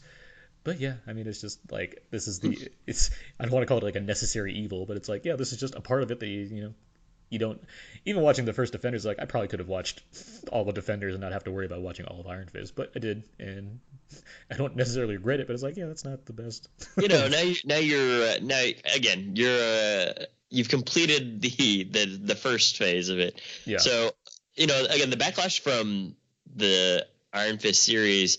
I'm sure that Netflix has heard it. I'm sure that they're taking the necessary steps to not have a terrible season two. Um, so yeah, I, I mean, is that I mean, given the given the you know high regard for the rest of the seasons versus this one, it's like you can't be blind to how effective this was. Yeah, and I still have not watched it, but now that you've told me that you've done it, peer pressure. I guess I've got to finish it too because I I, I want to be a completionist. I want to make sure that I understand everything that's going on in the Defenders if anything, I would say like read the Wikipedia for most of it, and then like watch like the last like the last like three episodes because those are pretty oh, action packed. Like okay. pretty action packed and did get a lot of stuff done. so. That's good to know.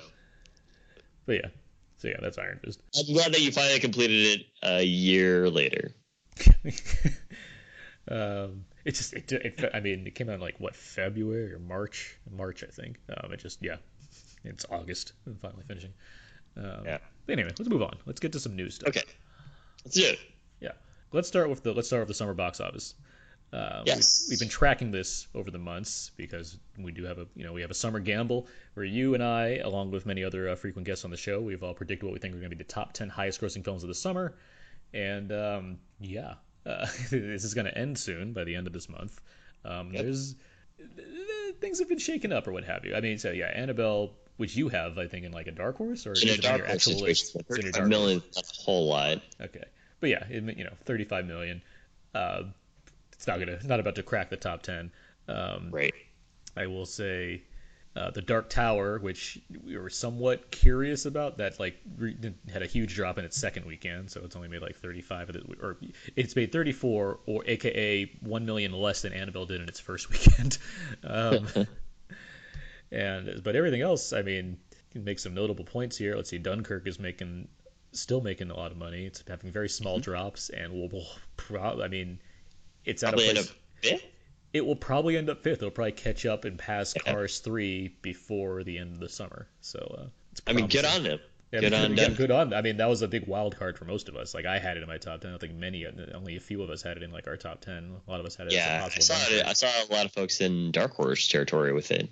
Um, which I mean, don't bet against Christopher Nolan. That's I mean, that's the lesson. That's the t- that's the great takeaway lesson of this is just don't bet against Christopher Nolan, regardless of the genre of the movie. Just don't bet against I mean, Christopher Nolan. A highly acclaimed director that makes consistently good movies is making a thing that's a big IMAX play where you want to see this in theaters. That's something that people yeah. are probably going to see in theaters.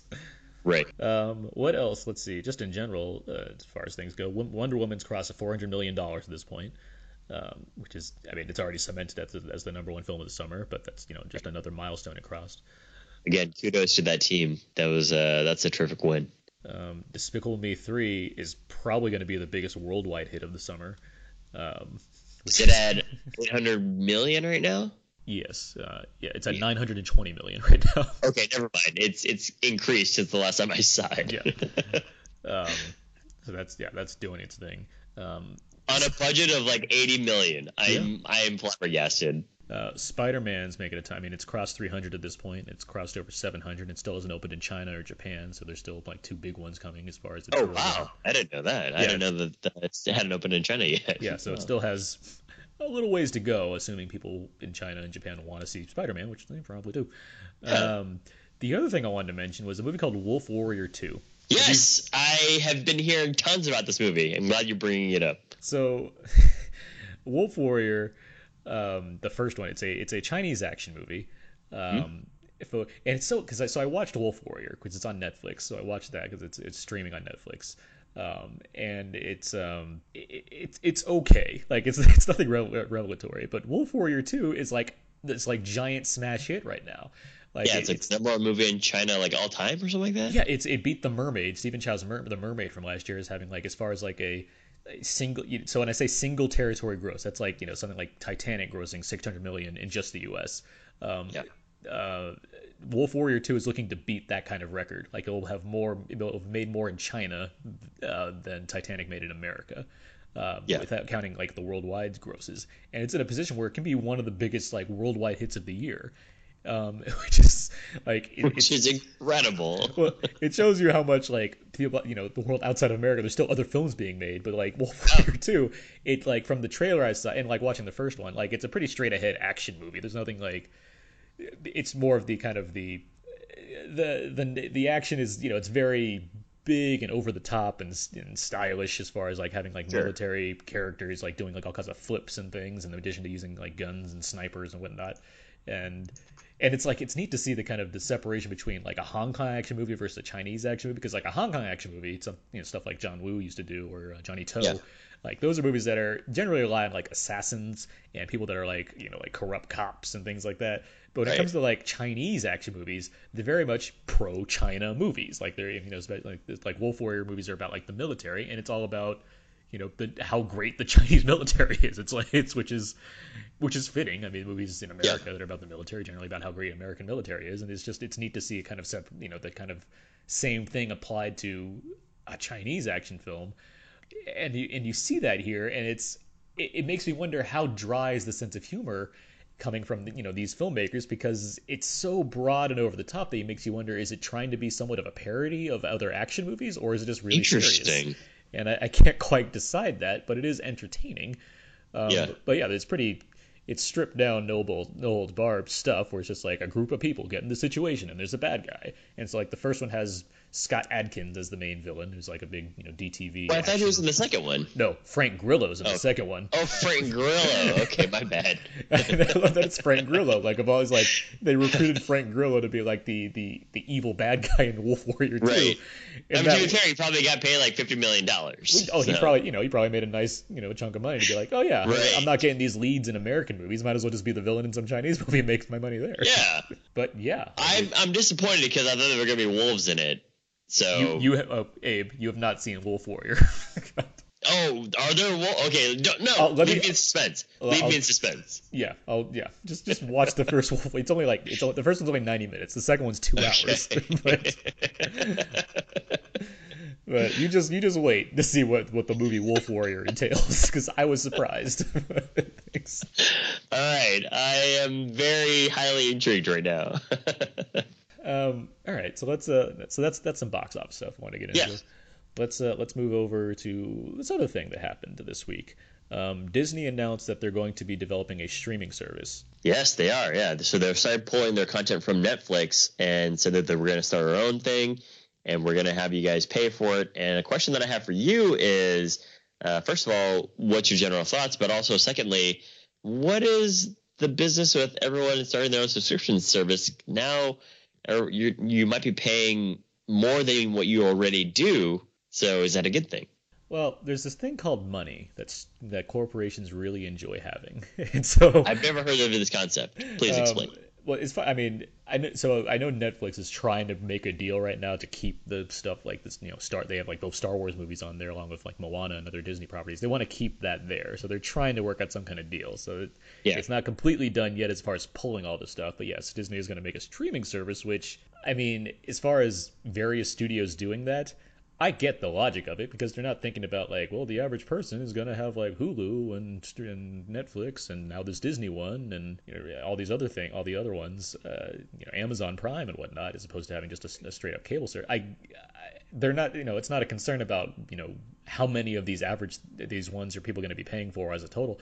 It's just Disney's like we have a giant category, or a giant library of stuff we can put it out there on our own and you know charge for it which i get like i get the I get the notion of doing it. I'm surprised it didn't happen sooner. Obviously, honestly. Um, I'm kind of stressed of that too, actually, because because uh, it kind of reminds me of uh, your experience with Comic Con. They used to have a Disney panel, and then Disney just decided to have their own yeah, con, they, right? Yeah, now they have D23, so they have their own convention right. that happens every uh, couple years. Um, yeah. Whether or not I would use it, I mean, I think some of the things I've, I've heard about this, as far as like rumors or speculation, is you know Disney launching a streaming service, they need to have stuff to go with it, not just their own movies or whatnot. So I, the the thing that's been you know long gestating is a live action Star Wars TV series. And what? Yeah, that's been that's been the thing that's they've been wanting to do for years. And uh-huh. if Disney's going to launch their own streaming service, one of the best possible things they can do to get people excited about that is to launch it in addition to having this Star Wars series start at the same time. Because who's not going to pay for a streaming service so they can see a new Star Wars TV show? Um, you can't see it, but I'm raising my hand. but you you're aware that there's a large audience that would be very happy yeah, to see no, I'm, I'm fully Wars aware that there's a huge audience that would be more than willing to pay ten to twenty to thirty dollars a month so to if, watch uh, if, Star if, Wars. If Disney wanted to successfully launch a streaming service, which you know they do, the one of the best decisions they could make is have some original content that you know appeals to many many people. And right. I mean, I'm sure DuckTales is probably getting some audience, but a live action Star Wars show is going to get a lot more audience. Right and you know, on that point too, that that's the other thing is um, Disney owns so many things. I mean, they have Buena Vista, they also have Pixar, they also have oh, yeah. the Star Wars rights now. So it's not just you know the Disney classics that were in the vault back in back in the '90s, where it was literally you know Jungle Book or Pinocchio. It, they've expanded quite a bit. There's a massive film library to go with it, along with you know right. just giant franchises like the Star Wars movies, like Indiana Jones now, and like like Marvel, yeah. obviously. Uh, so right. there's plenty to have as, as, far as what you would get out of a streaming service like that. So, which again is why I'm not surprised. I'm surprised it didn't happen sooner, given all the stuff yeah. they've had to work with. Well, given the success of Netflix, and I, I, when you mentioned to me the price tag on Bright of 90 million, that's a lot of money for a straight to, or a streaming service company to invest in a movie. It is, and, and, Netflix is currently apparently in debt too. So it's like, oh, really? I didn't know that. But yeah, with that being said, though, you start you start to see a lot more Netflix production stuff. I mean, Amazon and Netflix were going at it with the Academy Awards. Amazon won first, but of course, Disney's such a huge player that I'm also honestly kind of surprised that it took them this long to to try and do something. But I'm not going to be shocked when they have terrific content. I mean, just think about like last year, where like I believe like four or five of their movies were all the top grossing movies of the year. so it's like they, they, got the money to spend, it seems. Uh, let's see, look at some other stuff here. What else? Um, a couple, uh, a couple, a couple deaths that took place. Yeah, yeah. Um, I'll mention this one first. Uh, Har- Haruo Nakajima, uh, that name may not be familiar to the average person, but he was the original actor to be in the Godzilla suit in the 1st mm-hmm. Godzilla movie, along with several other things. He was a, a, a he worked in a lot of he was a lot of a did a lot of behind the scenes filmmaking work. He, I believe he was um, involved in these uh, Seven Samurai production, like as one of like the stuntmen around the same time that because those movies came out in the same year. So at the same time that he was playing Godzilla, he was also like on a Kuro Kurosawa set, um, playing like, like in Seven Samurai. Um, he passed away at 88, and uh, you know, rest in peace, brother. Long life, and you know, contributed to some major movies, and it just you know, yeah. I'm a huge Godzilla fan, so it's just like oh, that's it's an interesting tidbit to uh, to hear about um, as far right. as yeah. That was kind of a bummer here as well, though. Yeah. Uh, another another bummer to hear about was Sam Shepard passing away, which happened a few weeks ago at this point, but we haven't talked about it on the podcast. Um, only 73, uh, not quite old. He had um, Lou Gehrig's disease, apparently, was uh, uh, the issue. But yeah, uh, you know, obviously, acclaimed playwright, acclaimed actor. Um, I've talked about this a number of times, but I, am a huge fan of the right stuff. Just yeah I, I saw your post and that was uh, that's a great still shot that you posted uh, with sam shepard walking away from the crash as chuck yeager. Yeah him as chuck yeager is just like one of them like and he doesn't like it's not like he does much in that movie as far as like things that are showing how badass he is. It's just as hmm. chuck yeager he's just so naturally badass. And like sam uh, sam shepard has this kind of like this quality that he just really works um, with playing chuck yeager where he's just kind of this mythic man uh, right. you know, pilot, uh, accomplished pilot, and, and veteran, uh, for that matter. And it's just that that among other, you know, the Days of Heaven, a lot of a lot of roles in Jeff Nichols films as of late. Uh, mm-hmm. Just you know, he's had a, a, tremendous career, and obviously, you know, all the, you know, he won a Pulitzer Prize for his writing and his, writing, his playwright. Yeah. Uh, I was gonna say that you know he's had a tremendous career on the screen, but also off the screen, on stage. You know, he's yeah. he's done tons of plays that we may or may not have heard about. But again, a lot of he's he's had a lot of success uh, off and on, and I was kind of bummed to hear just of his passing. But obviously, uh, you know, with complications to Lou Gehrig's disease, it's just uh, it's an unfortunate situation. But rest in peace as well. Yeah. Uh, moving on, news topics here. Um, there is a currently a Dredd TV series in the works. Um, I did not know about this. Yep, they're they're currently putting it. They're they're bringing Dredd back in form of a TV series, and obviously the question would be is like, okay, so is Karl Urban going to keep playing Dredd? Are they going to keep you know have some new guy or whatnot? Carl, Karl Urban, who has openly expressed you know wanting to keep interest. playing Dredd and, and you know yeah. yeah interest in continuing to play Dredd in further movies or whatnot. He is now very much interested in being in the TV series. He really wants to keep being involved in whatever way, which shows his devotion to the character. Um, yeah. He was a really good Dredd. He was, and yeah. So with a TV series actively in production, um, it'll. I, I would hope it works out. Where Karl, Karl Urban gets to you know make anything that needs to work work, so he can continue playing the character in this role. Um, yeah. There's no network. You know what, uh... There's no network oh, play okay. yet, as far as if it's like a streaming service series or like something on like you know like one of the like premium cable channels or something like that. Right. Um, but yeah, we'll just kind of see where that goes as it develops. How funny would it be if uh, like CBS picked it up? And you're just like, okay, no, I'm not gonna watch this show. This show has lost all meaning to me now. That'd be the worst turn.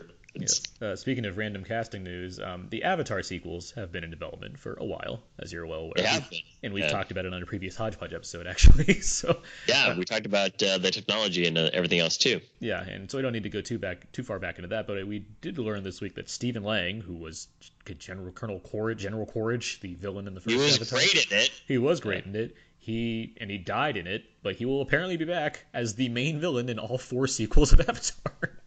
I mean, given that it's a alien world, and I don't know how maybe they have like special mana from the from the waterfalls that you know, run off the cliffs. Maybe that water has uh, rehealing qualities. Well, we'll see. I mean, because Sigourney Weaver's apparently back too, and she also died in the first uh, Avatar. So something's going on in Pandora. It's bringing people back to life. Yeah, it's uh, it's spooky, but at the same time, uh, I'd be curious if they actually are playing just different characters altogether, but same actor. Probably yeah. not. Well, I mean, Sam Worthington's character was the twin brother of another Sam Worthington in the first Avatar, so maybe there's just a lot of twins in this universe. it's uh, it's a weird universe. Uh, but when is the the next Avatar being released? 2020. So far. Or is it 2019? So... I think it's 2020. Pretty sure it's 2020. Okay. Yeah, because it's it's like after everything ends, because like after like the second Infinity War movie and whatever, like so yeah. it's after and after the Star Wars completes its first trilogy and everything. So yeah, it's supposed to be okay. Okay. So yeah, um, what else here? Let's see. Uh, the Coen. Speaking of streaming, Coen Brothers have announced that they're now streaming. Uh, they're they have a Western anthology series called The Ballad of Buster Scruggs, which is coming to Netflix. Um, it, at least it's in production now. I know um, Tim Blake Nelson is like one of the key actors involved in this. Oh man, I love Tim Blake Nelson, especially in Coen Brothers movies. So there's not much else to say besides the fact that that's happening. and Tim Blake Nelson's attached. Yeah. So Yeah. got that going. And um, let's see, one last thing. Uh, Creed 2. Still Creeding. Still, that is actually a pretty cool name. Abe, you were a big fan of Creed. I did like Creed a lot, and I think that there was a really cool mixture of um, contemporary themes and contemporary uh, uh, music, and then also it was better than I was expecting it to be because I was down on it when we first talked about it uh, in terms of trailers. I was thinking to myself, why would they make another Creed or why would they make another Rocky series and have Sylvester Stallone in it? But now it's called Creed. So uh, I was pleasantly surprised by the by the finished product. And I was all aboard from the start because I was happy with Ryan Coogler as the director and Michael B. Jordan as Creed. I thought that was just a really creative way to take it, and I was very, Yeah. very happy with the results. It was just, a fantastic movie. Um, Right. So there is the, the plan is to make a Creed 2. Michael B. or um, Ryan Coogler, he's busy making Black Panther. He's not really involved in it. You know, he made the Creed movie he wanted to make, but you know the movie was a hit, and so they kind of want to keep going. It is a rock, the Rocky series, which is you know been going since 1975. Um, so That's yeah. a long time. So you have a you know a new massive Rocky movie essentially that came out. You want to keep making Rocky movies. Um, the I, the rumor right now is that in the sequel to Creed, uh, Creed will be facing off of facing off against Ivan Drago's son. So the character Dolph Lundgren played in Rocky Four. He has a child, and they want to pit these children against these famous rock these famous boxers' children against each other uh, for a match. Rematch of the century, baby. For those that remember Rocky Four, Ivan Drago famously killed Apollo Creed in the ring. So- Right. Yeah. I'm actually curious now if they're going to have Brigitte Nielsen be like a mother that that basically acts like uh, Rish- uh Phylicia Rashad that just says like, "Do you want to be killed in the ring, Ivan Drago Jr.?" It's gonna be uh, it's gonna be Creed, but just all from the perspective of Ivan Drago's mother. I, I am curious how effective something like that would be because I think what Creed works with best is it, you know, not being a story about Rocky. It's a story about Creed. It has Rocky in it. Apollo, right? Yeah, eh, but it's you know it's its own it's its own character with his own motivations. And would having a you know Drago child against Creed would that make it more about Rocky again, or would it still be able to kind of hold its identity as a Creed focused film? That's a good question, and I'm actually also curious about whether this would work. I mean, a lot of people have been uh, kind of scoffed at the idea of, well, now you guys are just pulling things out of thin air, and and uh, I can't remember who was quoted in saying this, but somebody kind of close to Creed or close to the Rocky films were just like, this is uh, this is like a money grab, and Well, Stallone's all about this idea. He's like he can't wait to make another movie like this and have that as the premise. Like that he's I mean, he he's- made to- he made Rocky four, Rocky five, which I which I enjoy, but I know that you don't as much. well, there's plenty of Stallone choices that are questionable. I don't deny that. Yes.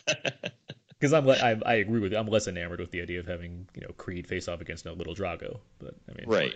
Yeah. Little Drago. I was just thinking to myself, and I was like, he's probably going to be six foot five and, and built like a tank, and yet we call him Little Drago. It's not Right. even little; it's it's Lil L I L apostrophe. So I, I guess I'll just most be interested in who ends up directing and writing the film. A I'm also beginning to be curious if if this does happen, who they cast as as Little Drago. Dane DeHaan? He's gonna have to bulk up like crazy. He bulks up. he's gonna take. He's gonna need to take some of that super serum from uh, Amazing Spider-Man and bulk up. My, Miles Teller. Uh, he, I mean, he, he he has done a boxing movie. And he, and he did work with Michael. Jordan before. That's right. They were both uh, part of the Fantastic Four series. Oh, that too. I was I was thinking about that. Was it that, that awkward moment that movie? Oh, yeah, I totally forgot about that movie. That's the one with Zac Efron. yeah. Yeah. But yes, the Fantastic Four. Who was the the kid who played Ben Grimm? uh, uh, Billy Elliot. Um, Jamie Jamie Bell. Jamie Bell. Yeah, yeah. Okay. Anyhow, we know a lot about uh, trivia. All right. That's all the news we're gonna cover. Let's get to let's get to some feedback. feedback, feedback, feedback. This is where I go over the various questions and answers on our Facebook page, facebook.com slash podcast. We asked a number of questions. You guys gave some answers. Then you asked us some questions, and we'll give you some answers. And uh, yeah, so okay. So our first question here: favorite film about favorite films about evil dolls. Brian writes, um, the one and only Chucky. To which I pointed out to him, that's not the name of the movie. And then he said, he said, okay, so pick one for me. So I'll say Seed of Chucky, the worst one. Um, oh, you should just go regular Child's Play, first one. Yes, Child's Play. That's what he's going for. Yeah, uh, I know, know, But I like how you chose the worst one for him. Uh, Greg writes, Child's Play 2 has always been a favorite. Shout out to Tales from the Hood, though. Thank you, Greg. Uh, Chris writes, um, my least favorite genre of horror, have to say Dead of Night. Um, Jay, friend of the show, writes Toy Story 2. Also, Goosebumps was pretty fun. those are good answers. I like those. those I, mean, Toy Story 2 is uh, Toy Story in general is a pretty creepy premise. But there are there is I mean there's Kelsey Grammer evil doll in Toy Story 2. so. Yeah, as as uh, sneaky sneaky Pete the sneaky prospector. Pete, yeah. Uh, and then lastly, Darren writes Curse of Chucky, which is a good entry in the Child's Play series. It's like it's one of the best ones. It's really good. What, what number is that one? That's the latest one, which would be okay. six. Yeah, a and, lot now. And there's a seventh one coming out, which also looks really good. So. Is uh is Brad Dourif still voicing? Yes, of course. He is okay because uh, that's that's Brad Dourif in general just gives me the creeps. It's still Brad Dourif, and it's still uh, Don Mancini who's directed and written all of them. That's amazing. That's that is amazing. No, that, yeah, that's that's a rarity for a whole an entire horror franchise. Entire, yeah, an entire that's like, series. That's, that's, five plus films in. That's that's incredible. I mean, that just really adds to the continuity of the movies. Uh, next question is everybody. What are your favorite films based on memoirs or personal life stories in relation to Glass Castle being released? John writes, touching the void. Chris has once again, and Big Blue, the director's cut. I think he also writes. Uh, I'm sorry. I think he's saying once again Big Blue because he said Big Blue before when we were talking about Valerian because the Luc Besson. As the Luc Besson film. Yeah. He also writes 127 hours is good and touching the void, Mr. Hardy. And lastly, Greg has got to go with the Big Sick, which is a pretty uh, contemporary one, and that, that's that's a good call. It's good picks. Yeah. Let's see. So now we get to some questions we had here. Um, Chris asks, donuts or Danish? Uh, I'm gonna go Danish. I like donuts. um, he continues to write, as it's nearly Christmas, feels like it over here, and rubbish summer. What's your most anticipated movie for 2018? That is a fantastic question, and I think that I Hmm. There's a lot of big stuff coming out in 2018. Um, yeah. Offhand, I'll say Black. Offhand, I'll say Black Panther. Honestly, like I'm really looking forward to Black, Black Panther. Panther. Yeah, that's coming out like March or something like that. February. Yeah. February. Yeah, because Aaron and I talked about this um, in a general conversation off air, and we were we were kind of remarking how many huge movies are coming out next year. So I I don't really know if I have like one specific movie that I'm excited for. I'm kind of excited for 2018 in general. I mean, yeah, there's a lot. I mean, like there's a new Wes Anderson movie coming out this next year. There's also like the Infinity War. A new, new year, like, movie that's coming out. there's a new Laika movie coming out. Like there's a ton of stuff coming out from like yeah, a lot of like three both, three Marvel movies that we counted. Yeah, in terms of both like both franchises as well as just directors I admire. Like there's a lot of things coming out from all fronts. Incredibles 2 is another one. like, oh, yeah, that's right. Incredibles. Yeah, see again, this is exciting stuff. So I I just recently watched Ratatouille as well because I was uh, thinking about all the Brad Bird movies that he's directed for Pixar. Anyway, uh, so 2018. I don't know if we can really choose one, Chris, but if you have one specifically, let us know, and then we'll be sure to point at you and laugh. But with that being said, next question is from Adam. Adam writes, for the show, Adam Gentry. He writes, "How do you both say so fit and trim?" Aaron, how do you do this? I'm not going to say hard work. Is it because you limit yourself to one donut a week? I don't know if that's true these days. No, it is. I have one a week. I have like one every so I, often. I would say that you stay fit and trim because you do a lot of yard work. You know, you, you like to be active outdoors. You play ultimate frisbee. Actually, you, know, you play frisbee golf a lot, right? I don't know how fit or trim I am these days, but okay, it's fine. and I just do a lot of cardio, and I do like 50 push-ups a day. If you do that, you're going to be pretty fit and trim. Our last, more serious question is from uh, uh, Jason. He asks, "What is going on with the Justice League movie?" Because I think the news recently came out that they lost their director, right? Well, I mean that was a while back, and we talked about it before at this point. Where, um, yeah, Zack Snyder is he's basically he stepped down so he can deal with family issues while his yeah his family yeah while um, Joss Whedon is taking over um, about $25 million worth of reshoots that they're currently doing. Um, but the latest news that's come up, which has been around um, in smaller circles, is that the the original film that they've already shot and why they're doing reshoot, re- reshoots is because it's supposedly not very good. Um, mm. And so they're doing a lot to kind of punch up certain things, as well as reshoot a lot of um, Cyborg's character to make him lighter, to make it basically make it more. Do you know if this was from the studio or is this Josh Whedon, Joss Whedon coming on and saying, maybe we should change some things up? I mean, the, the studios or Joss Whedon are not going to comment on that kind of thing. It's more of just various people involved in the production in some capacity that have leaked certain things that you know don't have 100% you know, accuracy to them necessarily. But um, one thing, but the, the, one of the main things was that they, they were reshooting a lot of cyborg scenes to make him more make it make it lighter, like dark, take off some of the darkness around Cyborg, which makes sense given that Cyborg is mainly known by kids through Teen Titans. And so, if you're going to have Cyborg yeah. a major part of Justice League, you probably want kids to be able to want to enjoy one of their favorite characters from the Teen Titans team. I totally get that, but his character is a it's a sad character. So I, I mean, in terms of his circumstances, but I mean, yeah, uh, I mean, you can I mean, they they've made some pretty goofy Batman movies, and Batman's not the lightest character around. So, that's, I mean, that's a great point. There are I certainly mean, ways to Batman lighten up certain. Yeah. And I mean, I think the the whole trajectory of this Justice League movie compared to where things were was to you know get it lighter in general and make it more fun, for lack of a better word, for all audiences, as opposed to just the you know the the, the teenage boy audience that is happy seeing that everything is dark and gritty as possible. That's the theme song to Lego Batman, though. Which is why Lego Batman's a great subversive character. dark.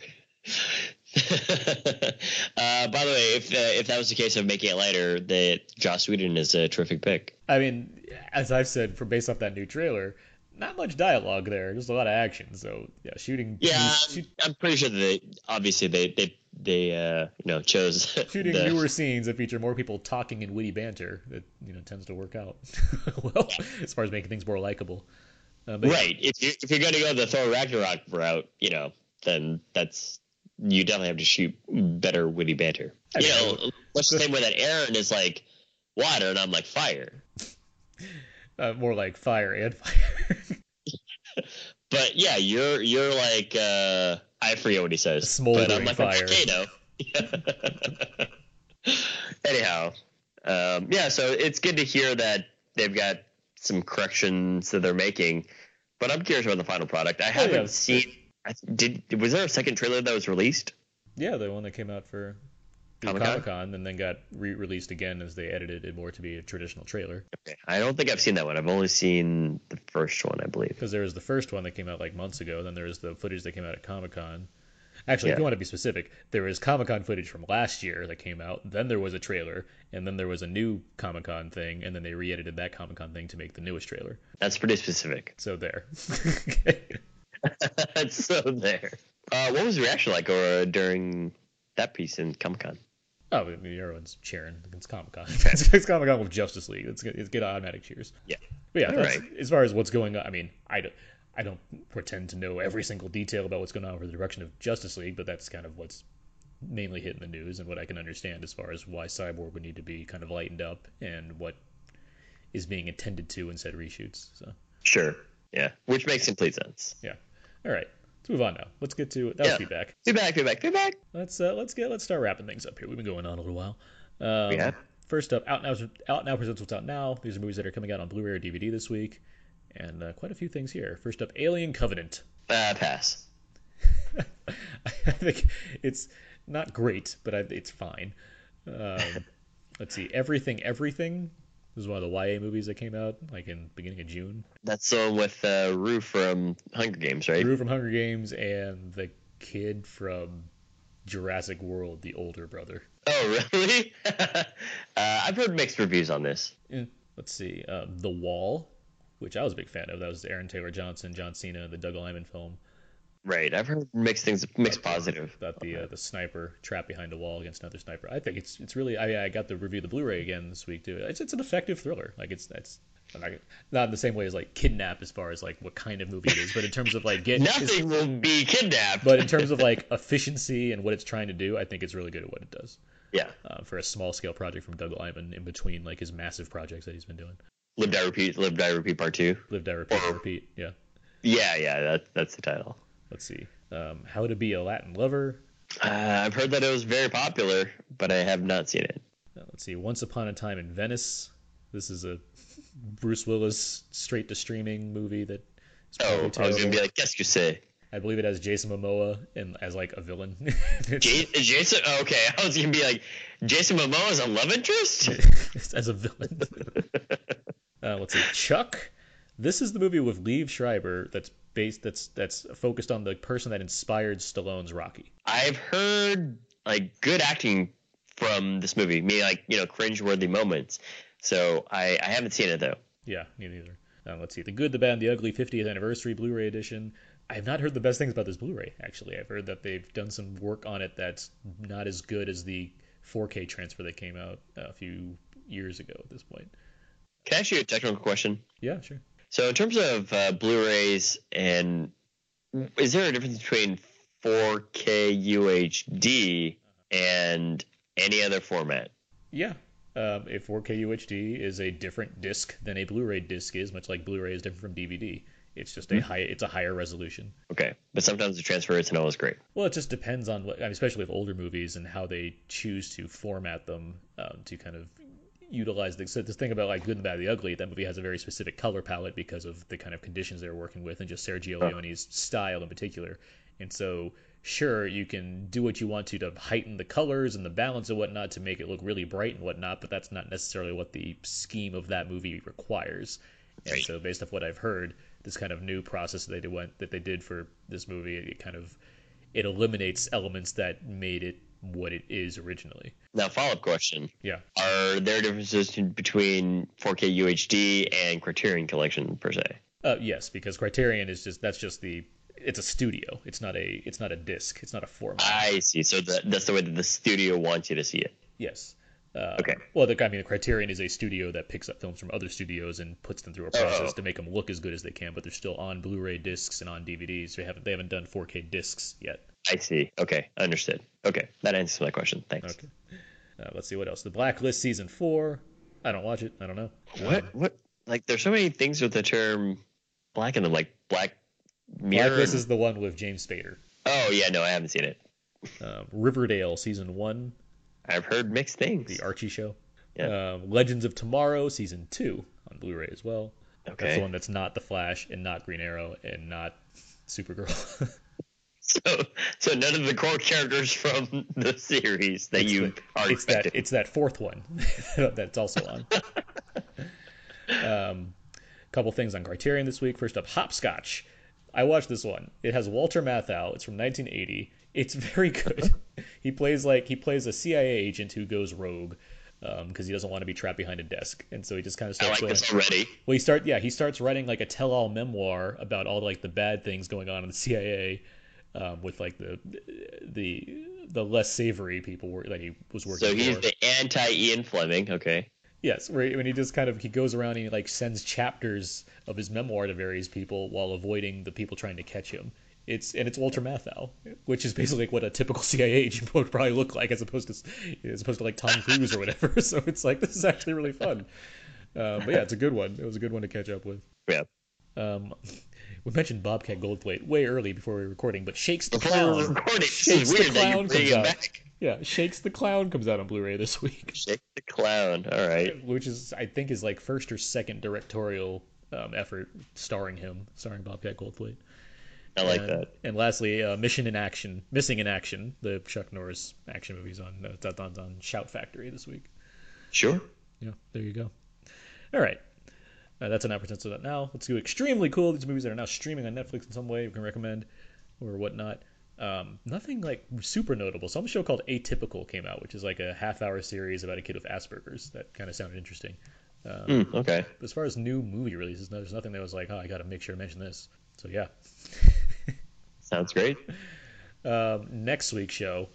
Uh, I'm excited. Next week we're talking Logan Lucky, the uh, latest from yeah. Steven Soderbergh, who has unretired to make another movie. Which you and I kind of have talked about before in the past. Of just did he say that he was retired, or is he just taking an extended break? And... No, he, he said the words, "I'm retiring from filmmaking." You wait. That's what I heard as well, which is why it's weird that he's just like, no, I'll still well, make you know a couple movies here and there, or under a pseudonym. I mean, I never.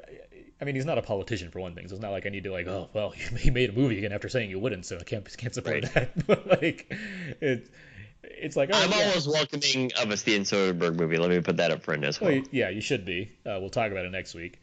Um, Yeah. but yeah, You've already seen it. Yes, I have. But Soderbergh is back, and uh, he's yeah, it's a, a heist movie. Um, that's uh, one to talk about. We'll get to that next week. Good, good cast though. Awesome. Channing Tatum, Adam Driver, Daniel Craig, a lot of people in there. Uh, but yeah, we'll talk about that next week. Uh, last thing we do here, um, to wrap it up, what should people go and see now, and what do you plan to see next? I mean, from everything you told me, I would recommend to go and see Annabelle Creation or Kidnap. so, and what I'm going to be seeing next, Logan Lucky. Um, yeah, I mean, obviously, yes, I, I did quite enjoy Kidnap and Annabelle Creation, so I'd be happy recommending those. And I'd still shout out Detroit because it is, you know, um, for me, amazing. It's just, it's not, uh, it's not an upper, but it's certainly a great Yeah. movie. Um, and then next, I, I mean, I've seen a lot of stuff at this point. I, I I've seen Hitman's Bodyguard, is the other big release. Oh, you have seen that as well. Okay. Yeah, I'll talk about that next week when we talk about Logan Lucky. Are you going to check out Patti Cake$? I, I don't know where that's playing anywhere. Okay, no around. worries. Um, but I am looking forward to seeing the trip to Spain um, with uh, Steve Coogan and Nice. Rob Brydon. That's I can't, I can't wait to see it. Anna and I we've watched the first trip movies again. Um, they're just really funny, and I can't They wait to see this third chapter in this this increasingly amazing franchise that's grown out of these two. I just, I just want them to do it whenever they have the chance to do it. which is And what they do apparently, and yeah, Yeah. It's, it's exciting. And if I can, Wolf Warrior Two. what is Wolf Warrior Two? If I can. Let me let me catch up on those two because if you see Wolf Warrior two, we might have to do like a special on Wolf Warrior and Wolf Warrior two. Yeah, that'd be that'd be something. but uh, yeah, and with that, I mean that's gonna do it for this week's episode. You can find more of my work on my personal blog, thecodeiszeek.com. You can find my movie reviews there, as well as on Why So Blue, or at Aaron's PS4 on Twitter. Abe. Follow me on Instagram Oakley Dokley and Twitter.com slash Walrusmoose. Hashtag Aaron and Abe are Wolf Warriors. And of course, you can find all the other episodes, you can find all the other episodes about Now There and Abe on iTunes as well as on Audio Boom. You can listen to us over at HHWLOD, SoundCloud, and Podomatic. Uh, feel free to email us at outnowpodcast at gmail.com. Let us have any if you have any questions about anything we talked about this week. Feel free to you know shoot us an email or something. Yeah, right on our wall, facebook.com slash outnow podcast, or you can tweet at us at twitter.com slash outnow underscore podcast. And of course, there's our Tumblr page. There's plenty of gifs of Wolf Warrior action over at outnowpodcast.tumblr.com. No spoilers, please. And uh, yeah, that's gonna that's gonna do it for this this uh, this big hodgepodge of an episode. I hope you. That was a good Hodgepodge episode. That was I fun. think, I think so. I hope you listeners enjoyed the various topics we Covered covered. topics. You know, we went over a bunch of stuff. And if you want us to do more of that kind of stuff, let us know because we're always looking to tinker the show a bit if we can to make it you know more enjoyable for the listeners and whatnot. But we certainly have fun doing the shows as we do them. So yeah, stay tuned. Uh, we will have a commentary coming very soon as well, as we mentioned. Um, but yeah, until next time we talk about Logan Lucky, that's gonna do it for this week. So until then, so long. And goodbye.